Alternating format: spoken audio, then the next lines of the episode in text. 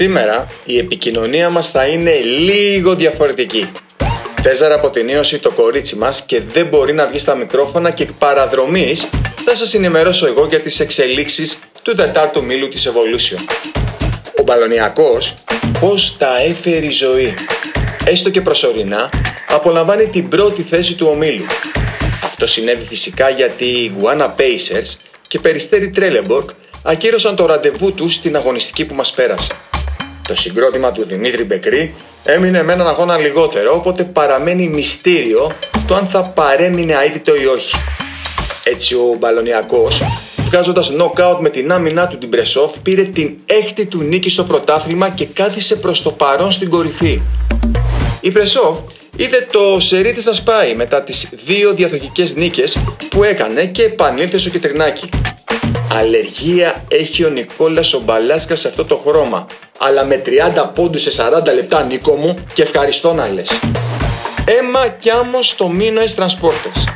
Ταύροι και μεταφορείς πάλεψαν μέχρι τέλους για το πολύτιμο ροζ. Τελικά η αρμάδα του Βασίλη Παπαστάμου στην κόψη του ξηραφιού κυριολεκτικά με μόλις ένα πόντο 50-49 πανηγύρισε την δεύτερη νίκη τους στο πρωτάθλημα και ο πρόεδρος μοίραζε δεσμίδες με κοσάρικα στους παίκτες. Βάλε ρε Βασιλοβρίσα ρε και εσύ ένα καλάθι. Έρε και γίνει η πρώτη νίκη της ομάδας εντός αγωνιστικού χώρου. Κούγκι θα το κάνουμε το γήπεδο. Τέλος πάντων. Παρασκευούλα ζάχαρη, Παρασκευούλα μέλι. Είχαμε τρεις αναμετρήσεις του ομίλου.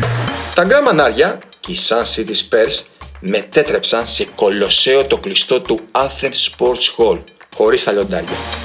Οι στρατηγοί Παπευσταθίου και Πελέχας ήθελαν την νίκη απεγνωσμένο ο καθένας για δικούς του λόγους. 9 στρατιώτες από τη μία και άλλοι 8 από την άλλη μάχονταν για 40 λεπτά. Τελικά τα μανάρια έδωσαν το τελειωτικό χτύπημα στους ηλιοπουλιώτες, τους υπέταξαν στο πεδίο της μάχης και πήραν την πέμπτη τους νίκη στο πρωτάθλημα. Η αντεπίθεση των Spurs ξεκίνησε με το αριστερό τελικά και ο δρόμος γίνεται όλο και πιο δύσβατος. Δαλάη Κλάμα και Βαλάχα Phantoms βρέθηκαν στο κλεισό του μπασκετάκι αρένα. Δαλάη Κλάμα και Βαλχάλα Phantoms βρέθηκαν στο κλεισό του μπασκετάκι αρένα.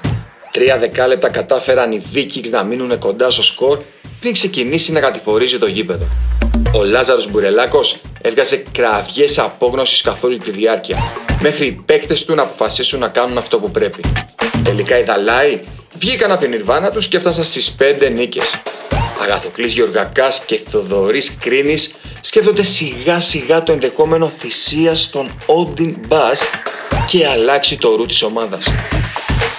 New York Fix Wolves ολοκλήρωσαν την έκτη αγωνιστική οι Νεοκέζοι ευχόμαστε να είναι λίγο πιο τυχεροί, τουλάχιστον στις προβλέψεις τους κατάκτησης του Μουντιάλ και να μην τα πηγαίνουν όπως το πρωτάθλημα.